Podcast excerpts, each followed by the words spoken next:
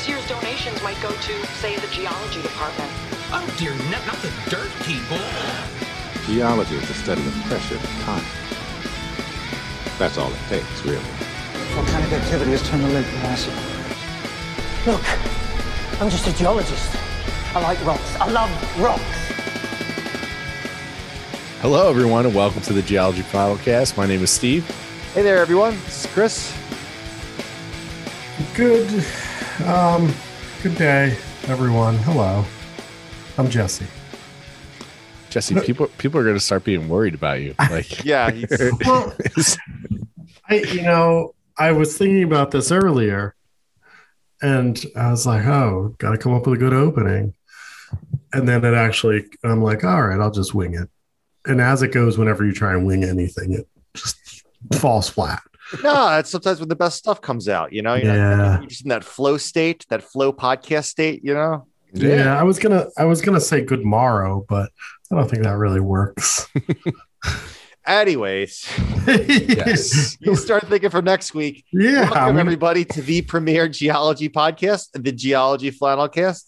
Thanks for uh thanks for downloading the episode and, and hanging out with us today. Yep, we always always appreciate it. Yeah. Um, yeah, we are talking about the Appalachian Mountains yet again. we got another uh, multiple part uh, topic again. Um, there was so much information in the last podcast. We said, you know what, we got to break this up into, into at least two episodes. So that's what we're doing today. Today's the second part of the Appalachian Mountain Saga, if you may. Ooh, I like saga. I like Saga too. Yeah, uh, you know, it's Saga to me, baby. so all right. So we should uh recap in case you didn't listen to part one. Number one you should listen to part one. That would probably be very helpful uh you know to listen to this one. But in case you're not going to listen to part one we can kind of give a little uh 30 second summary. Uh we talked about the grenville orogeny which happened like a billion years ago.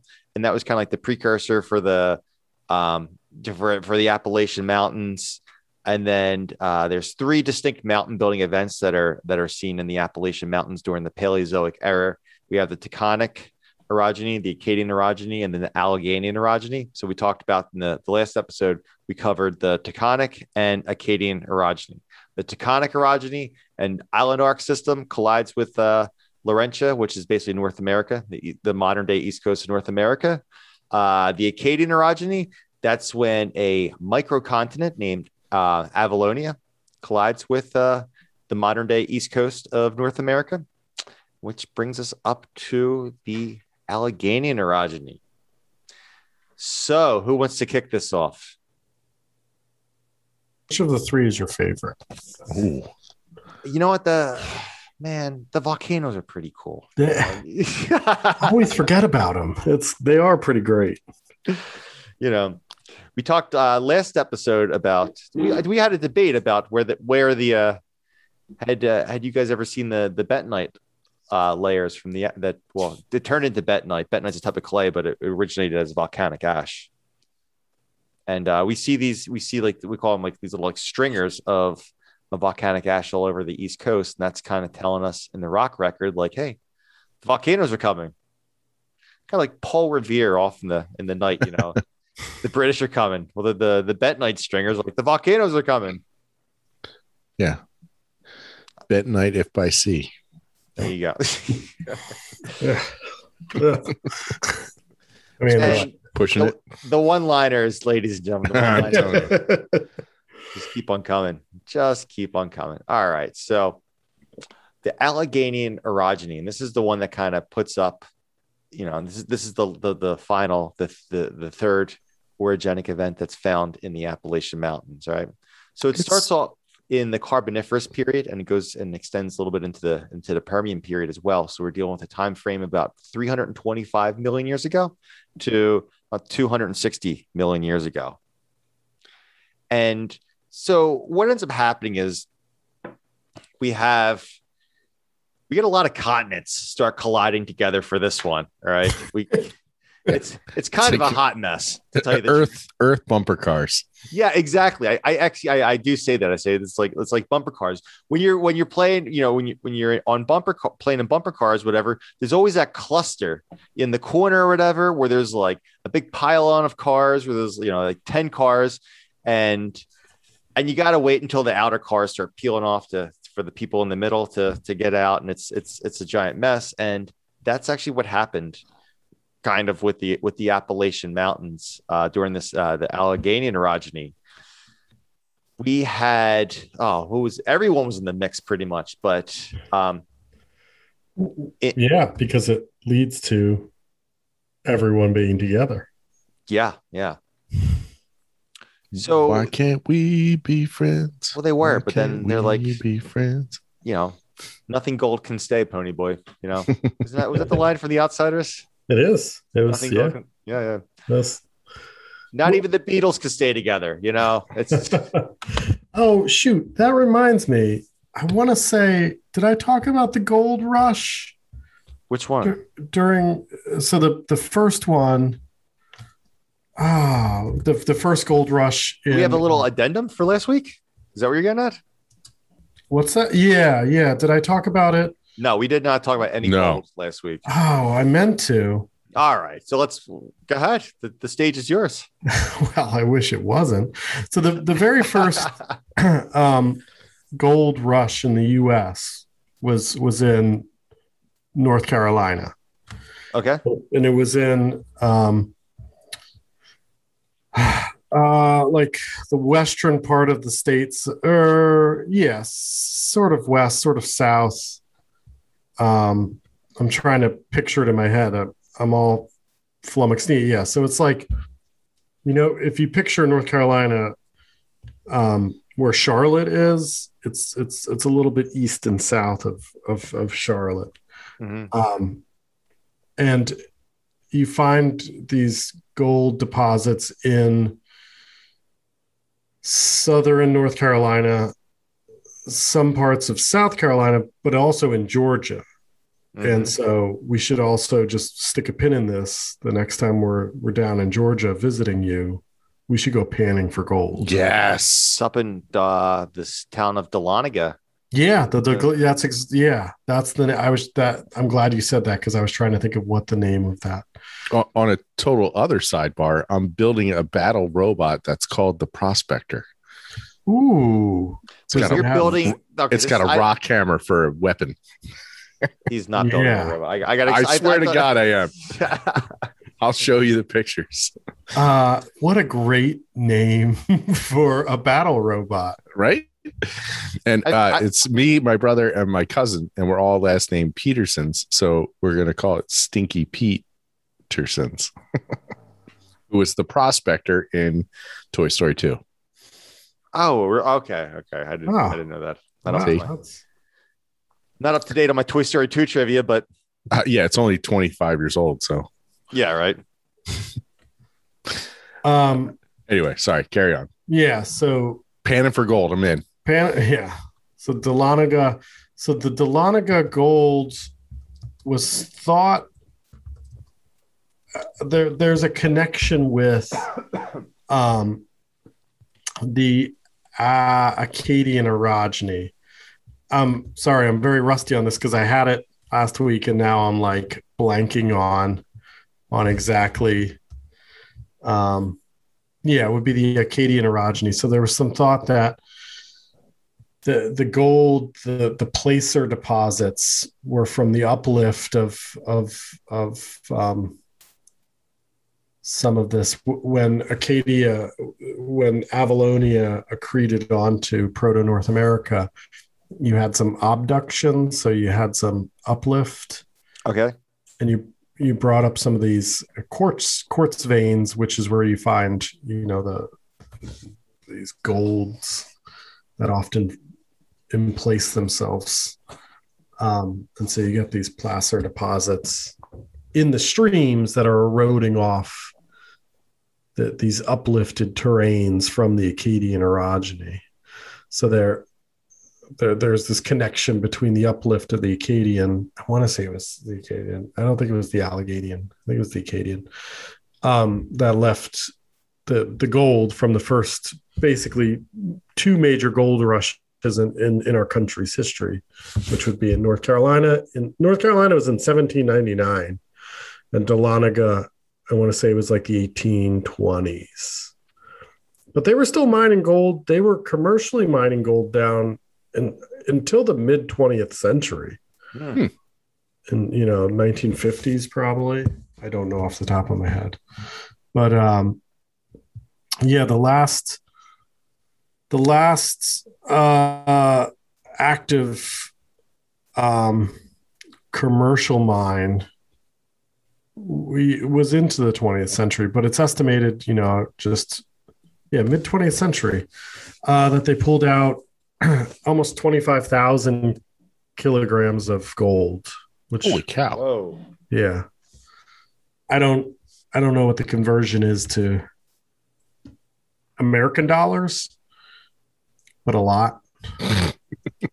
It is. So, you know, it's 870,000 troy ounces, and the price of gold per ounce today is $1,700. Whew. So just actually, the price per kilo is 56,218. Um, there's 24,000. That's 1.3 billion dollars worth of gold wow. In today's money, that's pretty cool. in today's money. Yeah. So, yeah. So there is this connection with um, the the resources and the economics. I think is is sort of the big story here. That you know, when you have the the the Alleghanian orogeny, which we're talking about now, you you start creating um the basins where we're going to get swamps that form to the west of the mountains. Am I stealing your thunder? No, I just wanted. I was waiting for you to say the word. Hmm. Oh no, the the I mean the swamps. one of the products is is methane, and so we get a lot of natural gas. Yes, that's what I was- earlier on, earlier, you know, prior to this, prior to the Acadian orogeny, you know, as the Acadians coming in, we have the Eastern Iapetus Sea that separates Laurentia from Avalonia. And, um, you know, it's in some of these seaway, in the seaway, and th- there's actually a seaway that forms then a little bit west, is where you get the emplacement of, you know, you have a lot of plankton and things that are alive in there, a lot of um, little single celled creatures, little, uh, guess, foraminifera. And when they die, their organics turn into the oil that is, you know, the oil we have in Pennsylvania, which is all emplaced during this time. And and a lot of the faulting from these orogenies acts as the traps. I mean, you get a lot, you have some salt caps too. There's actually salt domes are sort of a big part of this when the oceans dry up. But the faulting also acts as these structural traps for the oil. Um, you know, and, and we've talked about the first commercial well in Pennsylvania and whatnot. But the salt domes, did I mention? I mentioned this a couple episodes ago that the salt domes, these, um, they're used for methane reservoirs today. We store natural gas in these old reservoirs um, that we're pulling out of the ground today. Pull it out, pump it back in. Uh, Yep. as as it goes. Uh, yeah, and not just Pennsylvania. I mean, you get it into New York, you get it down in uh, West Virginia. Um, I guess a little bit in Kentucky. Is there oil in Kentucky? A little bit. Yeah. Yeah. Uh, you got Ohio. Ohio too. Yeah, yeah. So anywhere you have that Marcellus, Utica Yeah. shales, but I guess even shallower than that. Um, but yeah, pretty interesting how much money came out of this one orogeny. Ha. you know, you're talking just a, over a billion dollars just in gold, and then you take in all of the oil, gas, and coal. No, Uh, I said it. I got all um, about it. I forgot all about it. Um, but seriously, I mean, that, that would be an interesting paper. This is how much money came out of the uh, Alleghanian orogeny. It would be an interesting paper. Yeah. All right, I'm on it. So when we have during the uh, Allegheny orogeny, what we have happening is, uh, at least on the on the east coast of North America, one of the the main factors is North America or North America collides with Africa, right, or specifically Gondwana. And uh, like I said, but all the when pan and this this closes the Atlantic Ocean up, and this is the this is the formation of of Pangea. So we we were looking up some of the uh, some of the some of the stats because there's there's some uh, there's some conflicting information out there, gentlemen, about What? the- What? Yes, yes. There's some conflicting information out there about the height of the of the Appalachians when you know right at the uh, uh, at the Allegheny orogeny when when they Can we- were basically baby mountains. Can we all agree they were taller than they are now? Yes, we can agree Okay. that they're they're taller than they are now. Somewhere between the Alps and the Himalayas. Yes. Um, uh, specifically, well, I was reading it's one of the some of the well, I guess I should phrase it like this. I was you always hear like people. I don't. I don't. I I had heard that the the uh, Appalachians were as high as the Himalaya mountains during during this orogenic event. But then there's some other estimates out there that uh, specifically some some journal articles that uh well there's some other yeah journal sources out there that say that it was about as high as the Andes mountains. So yeah, yeah. And so you're looking at and they uh specifically this this one uh journal article. This is from um uh Rudy Slingerland and Kevin Furlong uh back in 1989 stated that there was an uh the Appalachian um yeah the Appalachians had a average relief of between three and a half and four and a half kilometers and it looks like they're about 250 to 300 kilometers wide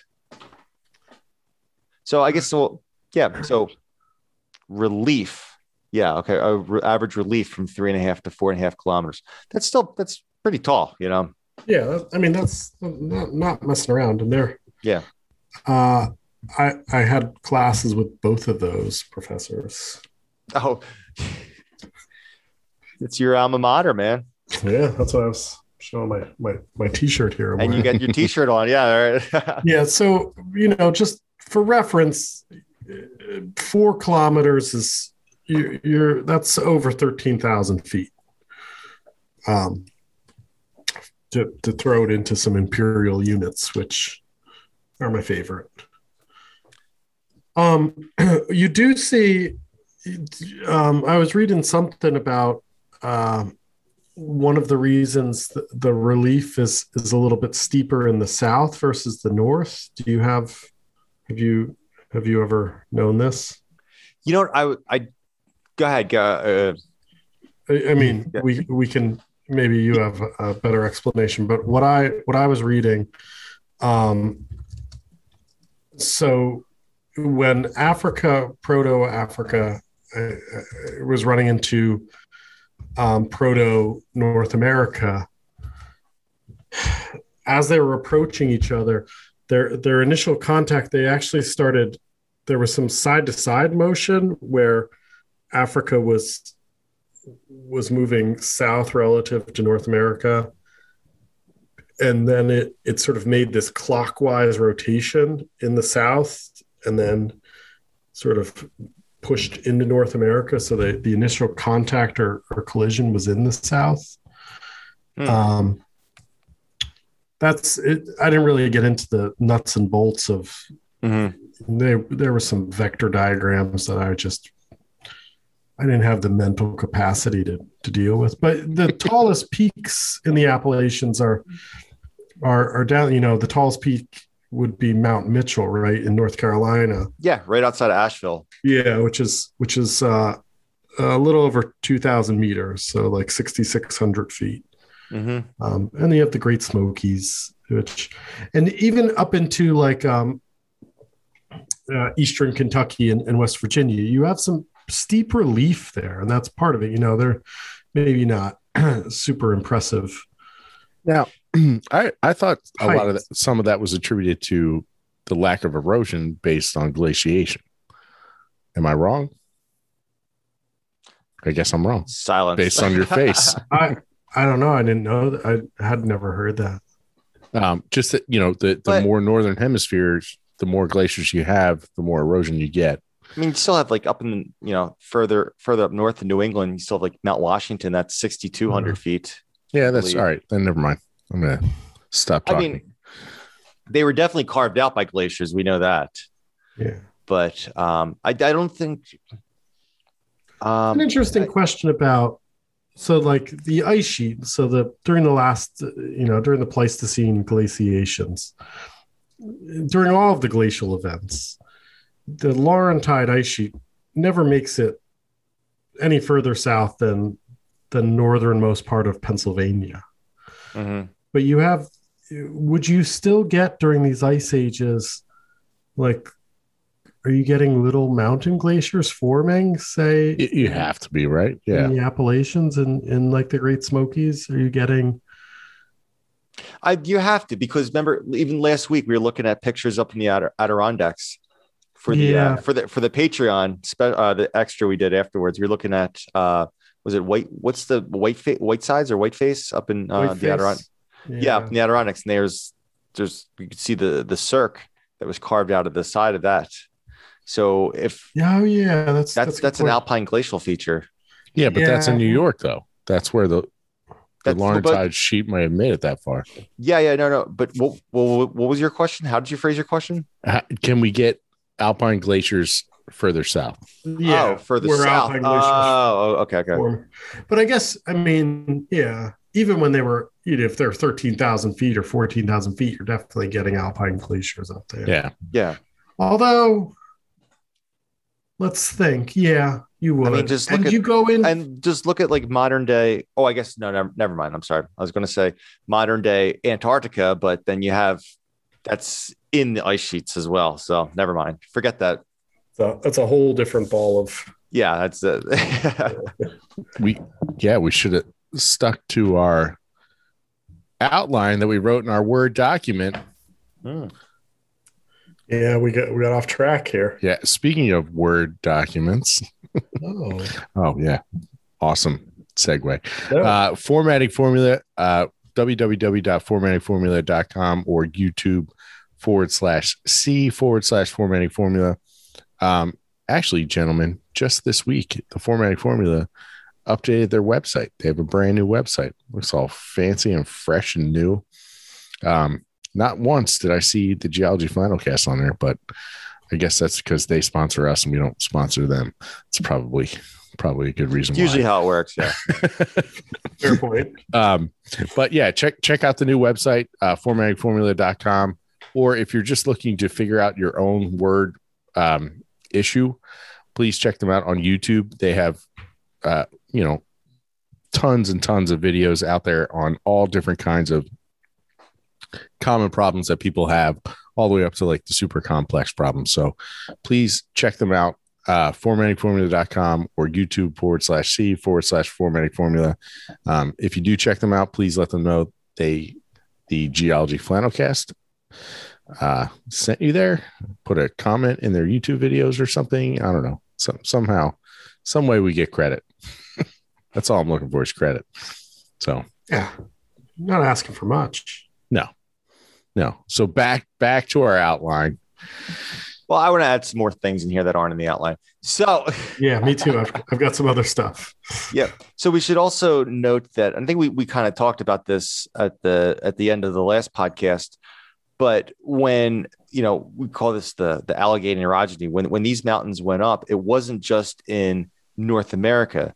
We see this this mountain chain continuing over into the Atlas Mountains in Africa, and then up in up into like like Scotland, and then up to um, in the UK, and then up towards uh, up even up into Scandinavia. So it's all part of all from the the same mountain building event, all those different chains. And they were they were well, we'll talk I guess we'll talk in a couple of minutes about how that whole thing got split up. Yeah. Once again, nothing nothing gold can stay, you know. No. It, it would be nice though. Yeah. So um one of the interesting things is that so you have the the collision here and you have the formation of Pangea. And so Pangea is really interesting in that you have this supercontinent, right? So this is part of that supercontinent Wi- Wilson cycle where where you have supercontinents forming and, and splitting up every what is it 200. 200 million years. I think it 200 is. million years give or take what's a few million years but the interior of this continent is is is pretty dry right because you're so far from from moisture I'm really happy. I was going to ask you to talk about this. oh wow yeah so you have this like interior like desert but on the edge of the uplift right to the west you know to to, to the west of the mountain you, have a lot of shedding and and you have these swamps that form um, because you have moisture and, and whatnot running down the western slopes.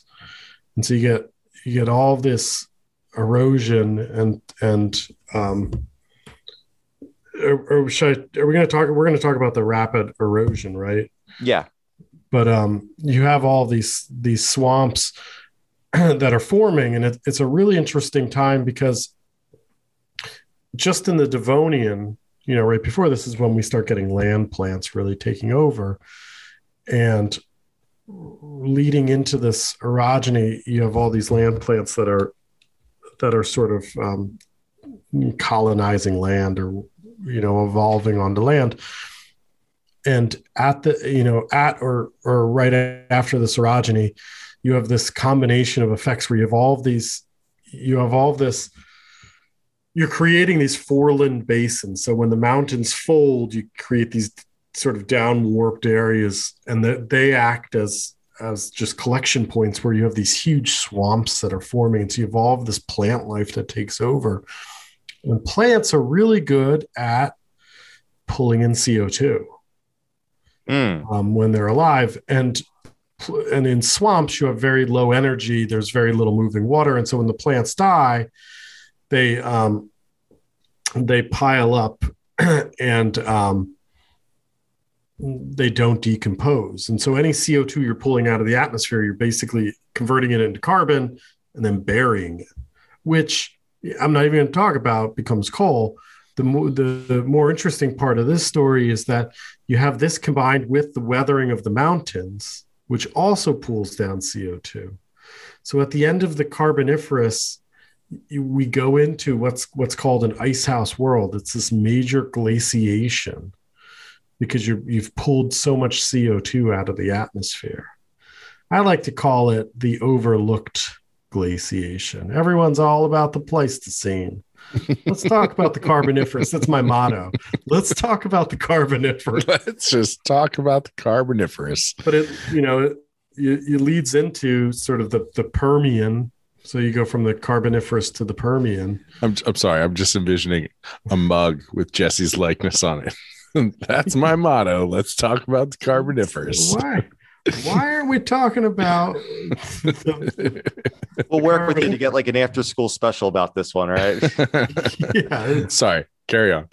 no, but it's it. You know, it's it's it's just this really interesting time, and this is so this ice house at the end of the Carboniferous into the Permian is was one of um, a friend of the podcast, Alfred Wegener's lines of evidence for continental drift.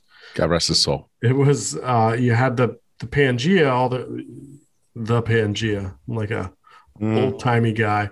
You had the P- Pangea when all the continents were together, and and you had this massive ice sheet that's forming. And so remember, the ice sheet forms and it's spreading outwards in all directions. And so you have evidence of that of that glaciation. And that's you know one of the lines of evidence for continental drift was that you could look in South America and you could look in India and, and Australia and, and Africa and you could see these striations and they're all just haphazard and they're all kind of crazy. But if you put the continents back into their fit, back together as Pangea, they all orient themselves around a central point, driving outwards, like like it's uh like it's uh, uh what you call it, big old ice sheet. So Yeah, So you, you can see the the glacial striations yeah, extending out. It's almost like uh, spokes on a bicycle wheel. yeah, that's a great way to, to mention. Yeah, yeah, So- it's just it's all from this all from this uplift. So Great. two th- two things about what you just said. Uh oh. Uh, number one, Alfred Wegener's a friend of the podcast. I, I make that assumption. He Yeah. would be. Alfred Wegener died in 1930, dude. he, I, I don't think that even knew- Allegedly. Allegedly. allegedly. Okay. His spirit lives on Yeah. in, I the, believe he's looking down on us. yeah, in the podcast. Just giving us a thumbs up, like you guys are doing great. Um, Nice. there was a second thing I wanted to say, but I can't remember it now. Ah, so- perfect. No- no- oh well. Um, I assume it was praise. it was just I was wanted to tell you you're doing a great job, and I just you're really progressing the science right now, just in front of our eyes. I, I was noting that he said coal, but more importantly, Yeah. and and then followed up by something not involving coal. So Yeah. Um, oh, I should have mentioned earlier one comment I did get from a from an actual alive friend of the podcast, uh, Vince. this wasn't via seance. No, yeah. a Ouija board. he, he was pretty upset about how we were saying uh, Appalachians. I don't know if we should say be saying- Appalachians. I wonder if we should be saying it more Appalachians. Mm. Which He you should start his own podcast then. I'll I'll flip Oh. around. Ooh, dang! I know. I'll, I'll I'll flip around depending on, you know, I'd say you say The number- Appalachian. I mean, we grew up near the Appalachian Mountains. That's the Mm. local dialect. like Like, grew up in the Appalachians, but you know, uh, depending on the number of banjos and fiddles, I might call it the Appalachians. all I've been, right, you flip flop all you want. I'm saying I mean- Appalachians. Yeah. I've been to my f- fair share of shindigs. You got. I feel you got to. You got to pick one of them. Like, you don't hear somebody say tomato and then the next sentence tomato. Oh. I've definitely someone- heard the the Caribbean, the Caribbean, the Himalayas, the Himalayas. Himalayas. I only know one person that says Himalaya. Okay. I, I think we all do. Yeah. Uh, do you know someone who says tomato though? I do. I know a British person that says tomatoes. Oh, I guess that's okay then. Not not an American though. I've never heard Americans say tomato. No. I'm gonna try to say it all summer. yeah. see, see how many times I get punched in the face. I'll give you some updates on how my tomato plants are growing. exactly. Uh, it just feels weird to say it like that. I, I can't even do it. Anyway, back to the Appalachian Yeah. orogeny. I don't know about the Appalachian orogeny, Yeah. but um, Appalachian? Appalachian. App- Hmm. Allegheny.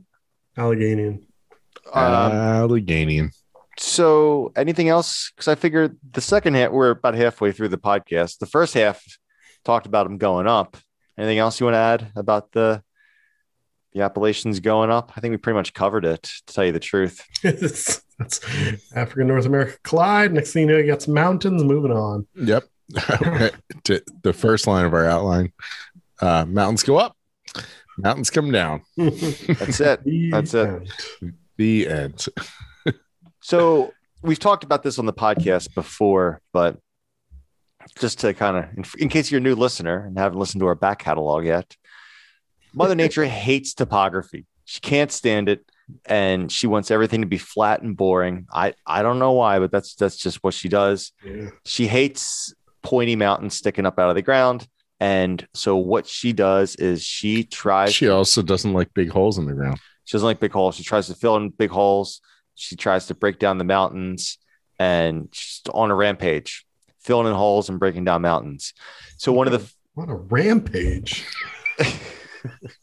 I do feel like this is like a It's like a, a, a fairy tale story, though. We got to find out why she has this anger and right the wrong. She, I think she just has OCD. Just wants everything even. Wow. Uh, or it's just gravity. I mean, doesn't she Yeah, know- or it's just physics, and there's Yeah, no such thing as Mother Nature. Shh, ruin it. Yeah, it really takes away. So even mountains that are actively growing are still actively eroding down. And so as soon as a mountain starts to grow, uh, it's it gets eroded down, and the only way a mountain can grow is when the uplift is greater than the erosion. And so that's that's that's the growth rate of a of a mountain. So Mother Nature starts tearing this stuff down, and um, uh, there's a few ways that, but ba- I guess the, the most common way is is is through frost wedging. Right, basically you get uh, mountains are in cold. They it's they're they're pretty tall, right? They're in kind of colder areas, and frost wedging is most efficient when you're at an, in in an uh, an area where you get melt. The temperatures are above freezing during the daytime and below freezing at nighttime. Um, but basically, water kind of trickles down through cracks within the rocks, um, and then uh, temperatures drop below freezing. Ice is a really weird substance because it expands when it's frozen. Uh, what's the only other thing? I? Is it molten iron? I think iron gets Iron does the same thing too. I, I believe so, but I'm not 100 percent sure. Yeah, I want to say it's it's iron, but um, off the top of my head. Anyways, I did not know that. yeah, we might have mentioned it once before in the podcast, but anyways, so we're not talking about iron. We're talking about ice here, all right? Imagine if you had molten iron raining down on you. You bigger problems to deal with. Yeah, even bigger problems. Mountains. yeah. so, anyways, how frost wedging works is um, the water goes into the cracks of the rocks, it freezes, ice expands, uh, nine nine percent, right? Yeah, about that. Ish, about nine percent. Yeah, Seven. ice. Is it seven? Se- yeah, it's like 93. Yeah. So well, it might be nine. Okay. It expands. All right. and uh, so what happens is as a result, this expansion, when the ice freezes, is really, really, really strong. And it kind of cracks the rock open a little bit more. All right. Imagine like the next day the sun comes out, that ice melts and it's able to kind of trickle down a little further through into the crack and then so on and so on and so on. And next thing you know, over over time, your rock starts breaking apart. Right. There was a episode of MacGyver shut up. where he had to try to create a landslide to stop the bad guys. He put water into a crack of a rock and then discharge a CO2 fire extinguisher to make the water freeze and pop the rock off. So good. I'm telling you. It is. You were right. 9%. I should never doubt you. Moral of the story. Lesson learned. There you go. I'll never make that mistake twice. so Can I? uh, Are you still talking about frost I can go for some more, but go ahead. What are you going to say? You look like you're really excited about this next. well, one. no, I was going to say the one of the things that happens during uplift, uh, uh, if you bring um, plutons up, so if you bring igneous rock that is formed in the subsurface, if you have molten, maybe from the volcanoes from the previous orogeny, some of that magma solidifies uh, in the subsurface. If you bring that material to the surface, one of the ways it, it starts to break down is is that it formed under pressure so it's sort of squeezed all together. And then when it comes to the surface it no longer is being squeezed together. It doesn't have that overburden on top of it or the rock to the side of it squishing it. And so it, it slowly expands. It's called pressure unloading. And so if you bring these plutons up as it expands as the rock releases this pressure it cracks because rock does not like changing shape um, and this is where you get the cracks initially for the water to start infiltrating in Hmm. frost was over Mm. we're working together here There's a video. Do you guys ever see the video of the people uh, watching the exfoliation dome like pop. I was like popping right in front of them. Yes, it's it's incredible because you can hear it. Yeah, They're all yeah. going crazy. I mean, I would go crazy too. Yeah, that would be. I wouldn't know what was happening. That would be crazy. Yeah, yeah. Uh, we'll have to post that and write that. Write a note down. Post post that video. Fun video of an exfoliation dome like actively like cracking up in front of in front of people. Um. All right. So, uh, anyways, these mountains they start breaking up. Mother Nature starts making little rocks out of big rocks, and then eventually this material breaks up it falls down the side of the mountain. So if you ever look at like uh any any modern mountain or whatever you notice that there's something we call like a, a scree field at the bottom. And it's basically just all these big boulders that kind of just fell off the the the, the top of the mountain. And so that's kind of the start of these mountains breaking up. And then eventually the stuff gets broken up into smaller and smaller stuff until it hits like the sand and and and, and silt size really which we're dealing with uh, mechanical weathering physical weathering. And then then you have the rivers at play and the rivers the rivers start taking that material out and just start moving it away and starts transporting it. And i am doing a whole conversation here about the rock cycle really now that i think about it. So i guess the the point i'm trying to make is that this erosion starts kicking in from day one as the mountains being formed. And then all of a sudden for whatever reason you know just over time your collision of the the the, uh, the different continents starts to slow down and the uplift of the mountain slows down until eventually the collision you know the, the mountain stops growing altogether and erosion's taking over right? So we know that pangea is not a thing anymore. You can just look at any satellite image of the earth and you know that all the continents aren't connected together anymore. Eventually what starts happening is the atlantic ocean starts to starts to form. And and this once convergent boundary where you had active tectonic collision turns into a divergent boundary now. It, the the continents start spreading apart and you start getting this this rift occurring. And that's basically that is the start of the Atlantic Ocean. So if you want to look at like a, a good analog of what the Atlantic Ocean would have looked like when it was like a, a, baby ocean, look at the Red Sea today.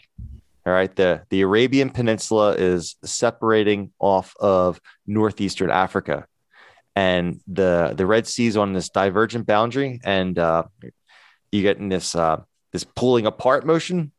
And so if you fast forward uh, 100 million years from now, 100 plus million years from now, the Red Sea is going to be an ocean. So you look at the Red Sea right now, it's it's it's, it's kind of this If and if you ocean. look if you look at the say you follow the Red Sea down and then you you look at into Eastern Africa, you see you know all the long linear lakes that you have in Eastern Africa in in what's called the the East African Rift Valley. You have all these rifts that that all these divergent boundaries that are that are opening up and and so you have you know um I'm I'm blanking on a lot of the names like Lake Malawi and and um, Mhm. uh, what are some of the other ones? Do you know off the top if of your head? you stall for a couple seconds, I can figure it out. yeah. So these these lakes are the part of the continent splitting up. Lake Turkana is the big one. That's sort of the yeah, that's, that's one I was thinking. humans evolve out of Lake Turkana, essentially. Not out of the lake, but in that in that lake valley. Oh, like Swamp Thing. yeah. Ah. Um, but if if you look at a map and, you- and you see uh, Lake Tanganyika, that's the other one. So Lake Malawi, Lake Tanganyika. Victoria. Oh, Victoria might that's a little different. That's not one Yeah, of those linear lakes. Yeah, I'm not sure, but there are these long, deep linear lakes that are a function of of the rift occurring. Y- y- you would see that where Africa and North America were connected, and we we had these long linear lakes that you know the initial part of the Pangea breaking up, and we we have leftover sediments from that. You know, here on the East Coast. Um, and we have names for them. You know, we call them basins. So we have like the Newark Basin, or the Hartford Basin, or the Gettysburg Basin. There are these big former lakes. They actually represent parts of the rift that failed, where it started to rift and it created this divergent valley, but it, it didn't sort of keep rifting and rip rip apart. It just sort of filled in with sediment. Yeah, it's like stretch marks. Yeah, stretch marks and Oh, yeah, you're right. Yeah, yeah. but um part of that you know part of these these failed rifts you have there's a lot of faults that are there that are then buried and they, they create these sort of points of weakness where we have a little seismicity that um that that occurs uh every once in a while you'll get one of these old sort of faults that'll that'll just you know you get a little slip on it and um I, I want to say that um, it, the the major the major area here, and it's not from this one; it's from the breakup of uh, Rodinia, which was you know Neoproterozoic, so snowball earth, earthish. When before we were talking about after the Grenville, before the Taconic, one of these failed rifts is in uh, New Madrid which is you know the New Madrid seismic zone is the major Missouri. in, yeah yeah Missouri. I was, I was trying to think. I was like Kansas, Missouri. It's right on the boundary of all those states, Missouri and and Tennessee and Kentucky. Um, and and it, it's a failed rift like this that then got buried with sediment, and the weight of that sediment um, every every so often there's a big slip and it's it's outside of an active plate boundary. It's it is the most hazardous um, spot for an earthquake. I didn't realize that. That's pretty cool.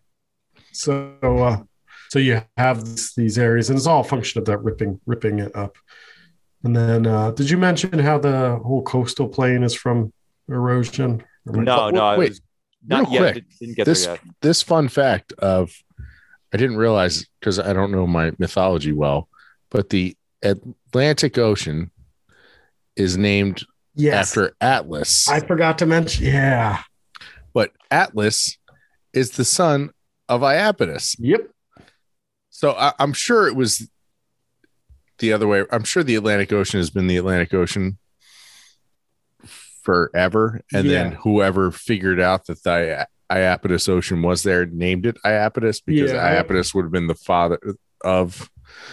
Yeah, but it, that that's so cool that somebody took the time to figure that out. That like Atlas is the son of Iapetus, which is so apropos.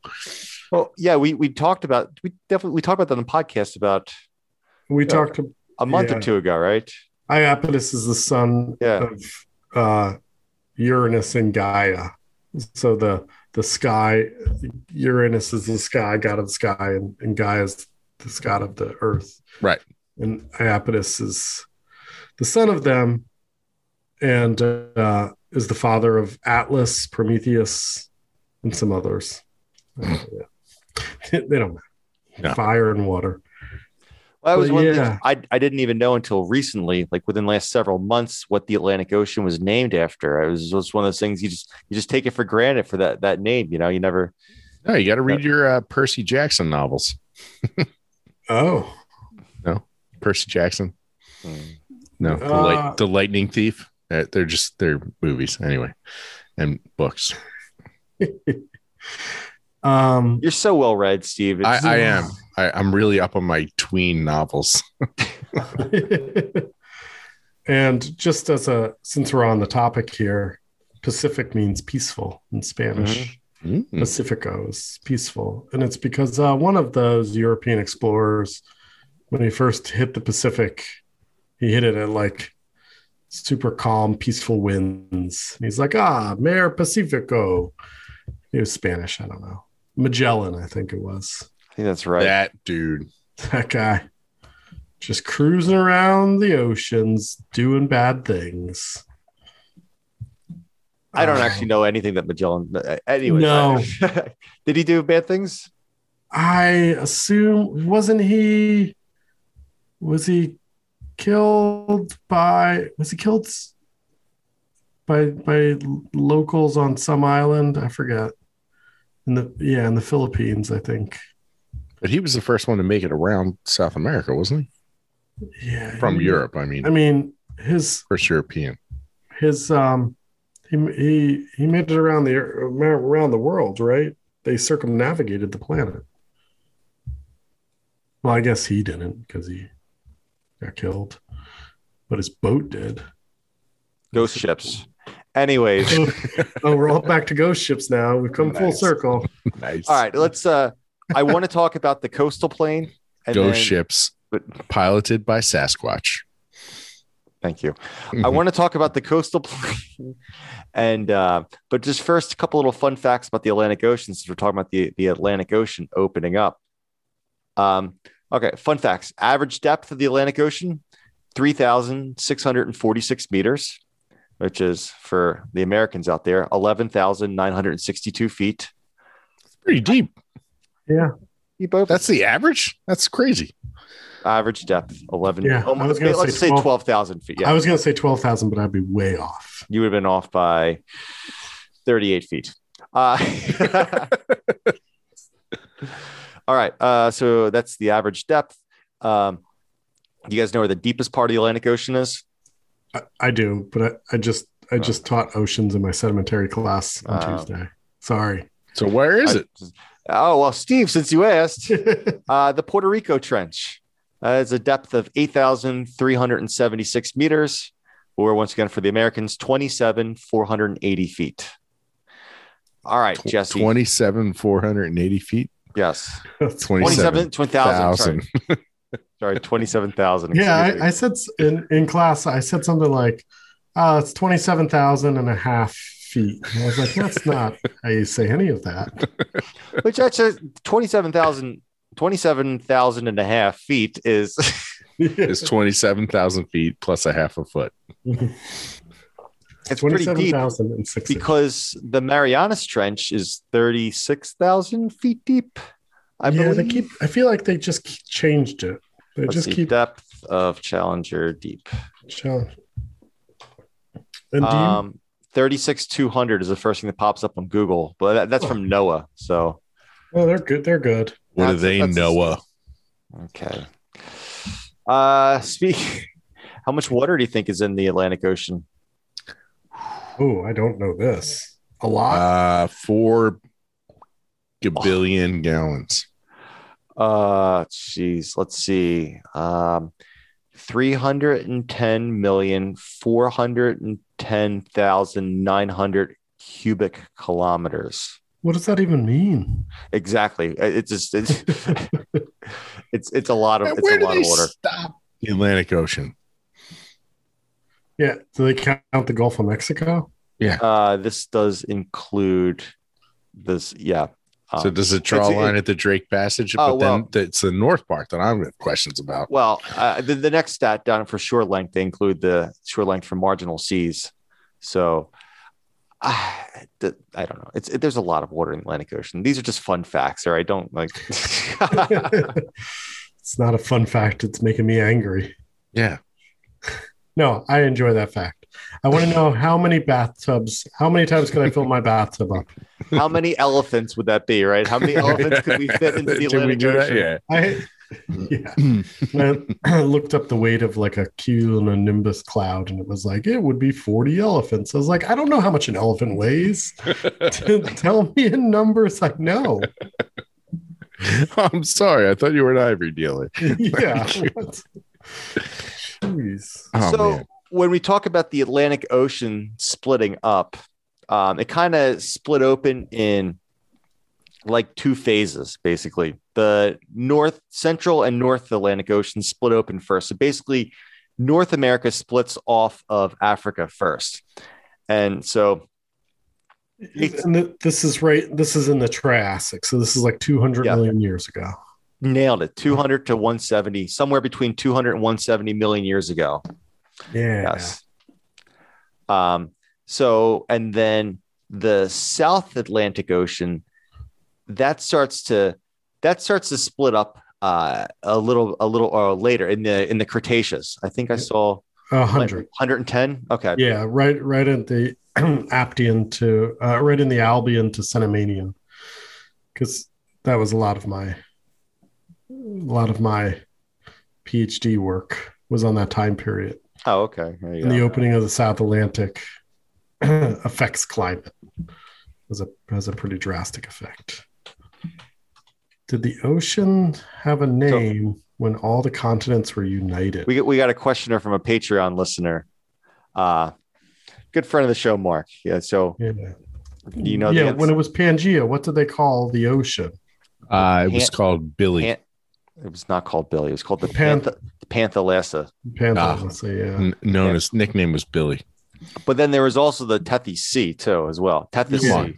Billy Ocean. Come on. I'm not even listening to him anymore. And uh, Panthalassa, pan means all, and thalassa is just Greek for sea. So it's all sea. oh, how about that? Look at you. You're really getting the origins of these names here today. I, it's, they, uh, it's crazy when you look into this. I know this is off topic, but when you look into like where the names come, everything has an origin for its name. It's not just like people just making like weird stuff up. There's some really, really interesting stories about um, where these things get their names from. yeah. I agree. All right. The, the etymology of things. Yes. So um yeah, and the, the tethys was was basically during the Mesozoic as things, you know. So I guess the tethys was the tethys part of the the Tethys pan- was was like a like an embayment of like Yeah. a huge embayment of the Panth Panthalassa Ocean. So Tethys was a Greek sea goddess who was the sister and consort of Oceanus, Of course. Who was the Titan son of who, Oceanus, son of Gaia and Uranus. So Oceanus and uh, Iapetus are brothers. How about that? Fun, yeah. All these fun facts here yeah. at the Geology Flannelcast. Tethys is the mother of all rivers and lakes and fountains of the world. I like how they throw in fountains in there with those Greeks. Do waterfalls There's- count as fountains? I don't know. Yeah, You they're throw just waterfalls backwards. and geysers in there as well. That's uh, the Greeks were that was unknown to the Greeks, the ancient Greeks. I'm sure the modern Greeks know what a geyser is. Another fun little fact about the Atlantic Ocean the first reference of the Atlantic Ocean comes during the mid 6th century BC. Hmm. How about that? Been calling it Atlantic Ocean for a while now. That's a that is a fun fact, yeah. And you got this dopey Magellan coming around here in the 1500s, calling it Pacific Ocean. I've always said the Atlantic is the better of the of the two big ones. Right.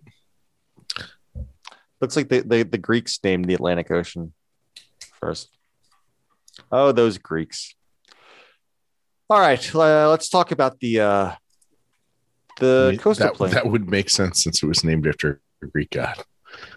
It's good. Yeah. How about that? um, okay. So the Appalachian Mountains, where did they go?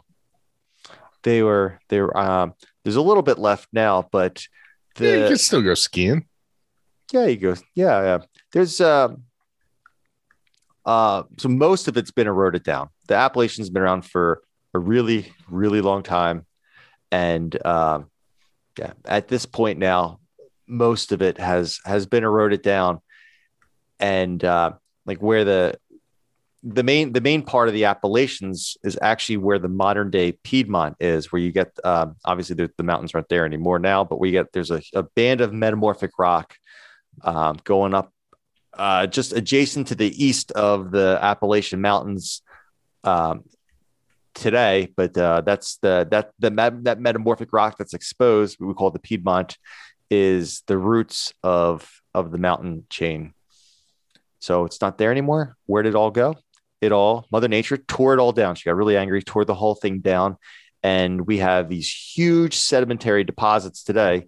So we call this when we get these giant sedimentary deposits being, you know, the mountains being torn down, and that sediment of the torn down mountain gets deposited adjacent to where the mountain used to be. We call this a clastic wedge. and we see in the Appalachians. So that's one other reason where we know about these these you know the, the previous mountain ranges. Uh, we see these giant clastic wedges in the rock record, right? So, um, how big? I know the the Catskill Formation from the Acadian orogeny. That's like six thousand feet thick, right? Five thousand feet thick. yeah, like it's thickest. Yeah, it pinches. Yeah, and Yeah, it, yeah, it is pretty amazing how, based on these different orogenies, that the mountains were built, and then the mountains were shed, and then some of the sheddings actually become mountains, and the other parts become valleys, and then the volcanic volcanic deposits, like just the the the whole process is so complex. It's ridiculous how how these scientists can Yeah, I know. basically reverse time and figure it all out. in parts of the the valley and the ridge of you know central Pennsylvania, some of the the peaks today are the former valleys. Right. That's where the resistant rock was, and the less resistant has eroded away. That were the former peaks of the mountain, and you can see this by looking at, say, the structure and how the rocks are folded. You have these anticlines and synclines, and you could see where the former how the mountains would build up, but that is all eroded down. So it, that was always a little bit mind blowing to me. You go out there and you you look at these peaks, and you're like, well, "That's the valley." Right. So in between those peaks is where the mountain used to be. Yeah. So you have to be you have to be be able to do like little mind tricks to visualize it in reverse. Yeah. it's tricky. It's tricky. It's not easy. so Um, what what about so the the the you could say like the, the clastic wedge from the Appalachians would be the the coastal plain of of uh, of today on the on the east coast of North America. So the east coast of North America has a really extensive coastal plain. Um, Jesse, with the stuff that you worked on, how how thick was that? The coastal plain, Uh, and stuff through there. Yeah, I mean, you, you go down off the, you go off South Jersey there, and you, you hit like of sediment. It's like eight kilometers or something. Yeah. It's crazy. it's huge. Yeah, that's that's enormous. Jeez, oh Yeah. So you give that give that a couple million years, that'll turn into well, some more million years. Yeah. That'll eventually turn into to rock, lots of you know sandstones, and that's Yeah. that's Speaking from an environmental consulting end of it, like you get a Dean apple in South Jersey, it just yeah. ya. it doesn't it doeses't stop. It Yeah, just, it just forget, goes. Forget about it. Yeah. exactly. Forget about it. Uh, Um, yeah. you you uh, the if you look at a cross section picture of, of South Jersey, it's just like this layer cake wedge. Yeah. everything But thick and, um, uh, But that that layer cake wedge, that that thick sand body, is a great aquifer. It's a great source of water yeah, for a lot of the state. So, again, put that in your paper for economic value. yeah. The water. Got the Kirkwood Cohansey, and you got the P- Potomac Magothy. Great aquifers. Some of my favorites. I googled the thickness of the Atlantic coastal plain, and it said it was 185 feet thick. Well, That's uh, the wrong thing, obviously, but I, I, I looked at that number. I was like, "That's not right. Something's something's not right you, there." just- you hit the mantle after that. Yeah. Just- Whoa. This is saying in is this correct? In Maryland, they think the sediments attain a maximum thickness of 40,000 feet. yeah, it's about right. 40,000 feet? Yeah, because 40,000 you, you figure, well, that might be a lot, but like, I mean, in Jersey, yeah, off like Atlantic City, you, can get eight, 10 kilometers, and that's what's that? That's like 30,000 feet. Wow. So, I mean, That- let's, I feel like we're spending, you're spending some time here on the coastal plain and, and the beaches of South Jersey and all of South Jersey is essentially made up of this shed sediment. Lest we forget, on the western side of these slopes, we have a big f- flat table of sediment. You're What do we- right. What do we call that? plateaus. Is that what you're getting at? Yeah, yeah. The, the Cum- we have the Cumberland Plateau and the Allegheny Plateau Yeah. on either side. So the Cumberland Plateau is like in Tennessee, up into Kentucky, and up into West Virginia. The question I, I got a question for you guys. Oh dear. Is there a set divider between the Allegheny Plateau and the Cumberland Plateau, or is it just kind of a, a regional thing? Huh. Is it just Yeah. one big plateau kind of extending out, or is Or- it? Or is that the Blue Ridge sticking in between there? Yeah, is there is there what's uh is it where I don't know. Is there a river that where's the Ohio? No, that's gonna be it. Yeah, it looks like it's just I don't know, people down in Kentucky. Well, Yeah. it goes, you know, it goes all the way north, to, and then somewhere in West Virginia, I think they they switch it over and they start saying the Allegheny Plateau. Well, it's like Yeah. sometimes when you have a, a rock formation in one state and then it crosses state lines and it, it changes names. Where like But I think I'm pretty This sure is no longer southern. this formation, is now this formation. I want to say off the top of my head, uh, and take this with a grain of salt, but I think southern West Virginia they still call it the Cumberland Plateau, but then in like northern West Virginia, it's the Allegheny Plateau, and definitely Yeah. once you hit Pennsylvania, it's obviously the Allegheny Plateau. I would say a lot of West Virginia and Northwest Virginia. Yeah, it looks like there's no real geologic difference. It's just historic usage. Okay. Um, yeah, that's an, if I I love looking at either the geologic map or a topographic map uh, of these plateaus where you can see the rivers that are just Oh, yeah. The rivers cuts through. Oh yeah. yeah, yeah. cutting straight. Forget the river runs through it. The river cuts through it. Yeah, it's just incising out the wazoo. Yeah. It's just like all these like spider veins and yeah. Looks very cool. So the um, these plateaus we're talking about are these giant like deltaic sequences of just material that's being shed off of the Appalachians to the to the west. And I mean, you want to go see some beautiful like uh, delta deposits, Kentucky, man, Whew.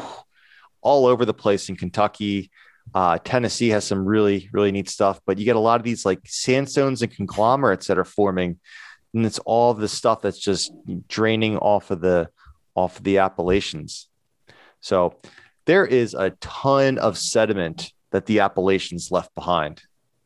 It left quite the uh I don't know. It, it, it- there's a lot of you know, it's there's so much when you when you when you add up just kind of the the volume of those two the Cumberland Plateau and Allegheny Plateau plus the the coastal plain on the other side that's a lot of material, you know. Yeah, and if you just open up uh, Google Earth one day, and it, you know, it kind of, or at least for me in the United States, it kind of zooms in on the like a big satellite view of the United States. But if you look to the east, you can see like this light blue edging all the way down the entire coast, the entire east coast. That is that coastal plain. So imagine, you know, if you were to drain the ocean a little bit, the, the beaches would extend basically out to that light blue area.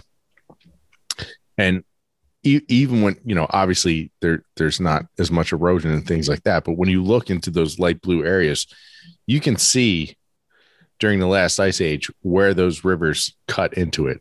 And essentially that's the same thing that was kind of happening on the west side as well, but obviously much more prevalent because it's not covered by a giant ocean now. Yeah.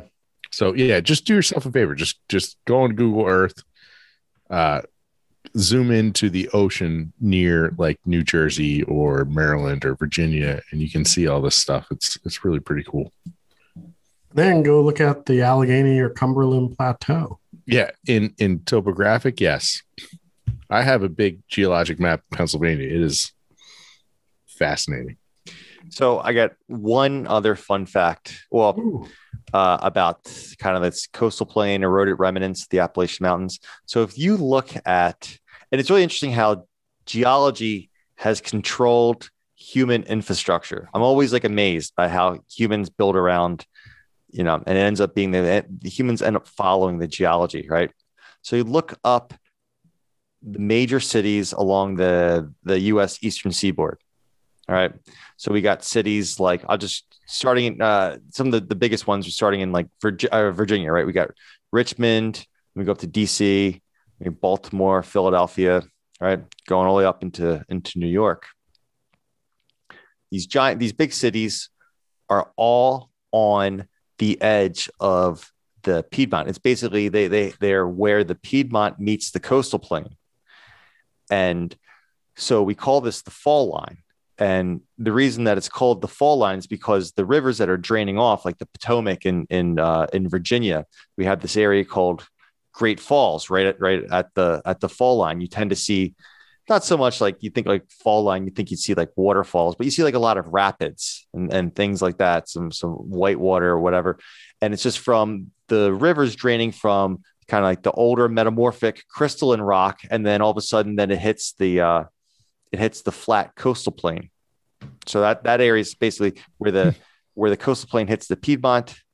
It's called it's called the fall line, and all these major cities were built on the fall line. And the reason that they're there is because when they were when the United States was being colonized, uh, the Europeans were taking their ships up the rivers, and they basically hit these points. They hit the fall line, and you couldn't get past it. And so they said, "All right, that's cool. We'll just uh, we'll just build our city here, and and that's it. And that's how these. That's why these major cities are where they are. They took the rivers up from the ocean, took them across the coastal plain, hit the fall line, couldn't pass it, and they said, "This is it. Good to go." And, and some of that also has to do with too with the fact that they were they were taking advantage of the fall line. They were putting mills and um, sure, yeah.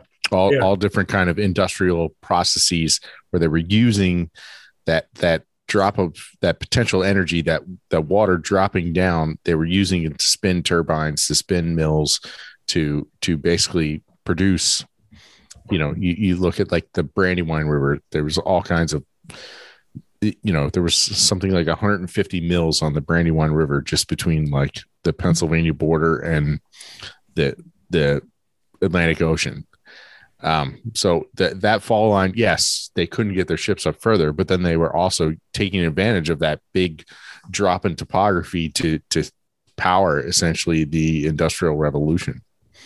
It's it's interesting. I mean, even the the Appalachians further a little bit to the west, the barrier they acted as uh, until the you know the early to mid 1800s they were a major barrier for towards like westward expansion how did most people get to california in 1849 for the gold rush they got on ships that went around south america Really? Holy. the transcontinental railroad w- wouldn't come about um, until I want to say it was it was 1869. It was after the Civil War. So like there, the majority of, of people traveled by ship for like you know in 1849 for the Great Gold Rush in California. Like the the, the these mountains acted as uh, they were a, a, a significant barrier even just putting a, a train across the state of Pennsylvania was like this technological that, that that's why like the Erie Canal or or um the, the uh, what was the big canal in Pennsylvania the, the one canal that that basically traversed these things were Is that the the C and B and B and O canal or C and O? yeah I Two letters, right? yeah I think you're right Yeah, I think it's The- Well, there, there- there's the C and D canal, but that's in Delaware. That connect the actual Delaware Bay with the Chesapeake Bay. That's why it's Yeah. a C and D canal. Yeah. But uh, yeah, I think, but like these are technological achievements, like to to, to get westward expansion. It's it's kind of crazy when you think about, you know, the Appalachian Mountains, and then you get people traveling west and wait till they run into the Rocky Mountains.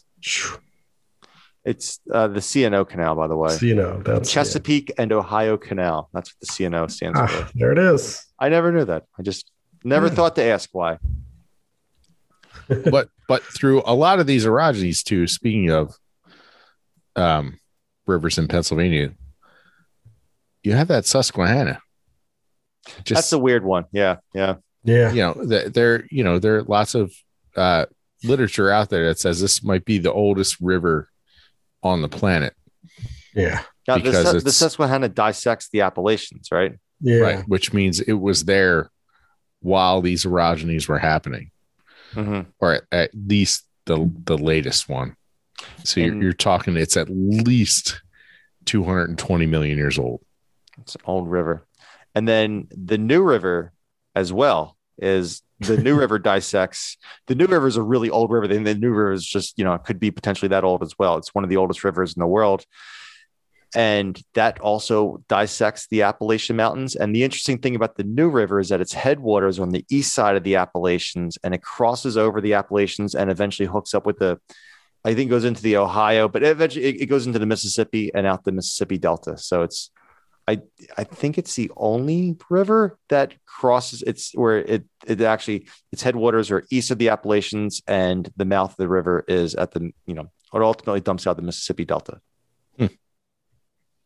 yeah very cool Well, I think that extensively covers the Appalachian Mountains. yeah and I tell you what one day we'll have to do a episode on the fall line and the whole i-95 corridor and how it how it pertains to weather Oh yeah. The I ninety five corridor.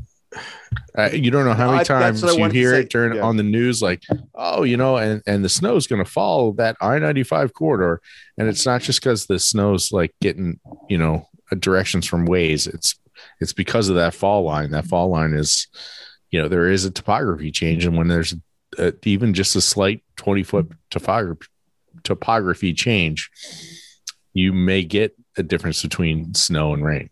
So Crazy. And the other thing I wanted to mention this before, but I 95 connects all these major cities, which were, you know, built right on there on the fall line. If you want to know where the fall line is on the east coast of the US, where you get that transition from Piedmont to coastal plain, just follow I 95, like follows it Hmm. nearly to Yeah. a T. You can I actually mean- see the fall line also at nighttime uh, from like a satellite image of the earth. You can see just all the lights from all the cities. And it, uh, show you can see it shows it's right on the fall line brings up the fall line there you go. that's Yeah. it The more you know. there so any other fun facts about the appalachians i think that's it That they're my favorite mountains. we have we have a podcast documentary here that rivals anything that ken burns did i'm going to go ahead and say that this is a, a timeless podcast on the on the appalachian mountains Uh, no, I can put a date to it. It's about a billion years old. well if you want to go back to grenville but Yeah. Anyway. um All right. Yeah. Thanks, everybody. Uh, thanks to all our Patreons. We had a couple good questions during the podcast today. Um, we really appreciate that. If you'd like to become a Patreon, um, please check us out. Patreon.com uh, slash geology flannelcast. Mhm. Um, we're on Twitter, Instagram, Facebook. I don't know. What am I missing? geologyflannelcast.com. Obviously. Follow us on YouTube. YouTube. too. Watch the videos. The yeah. lovely Subscribe to us on YouTube. Yeah.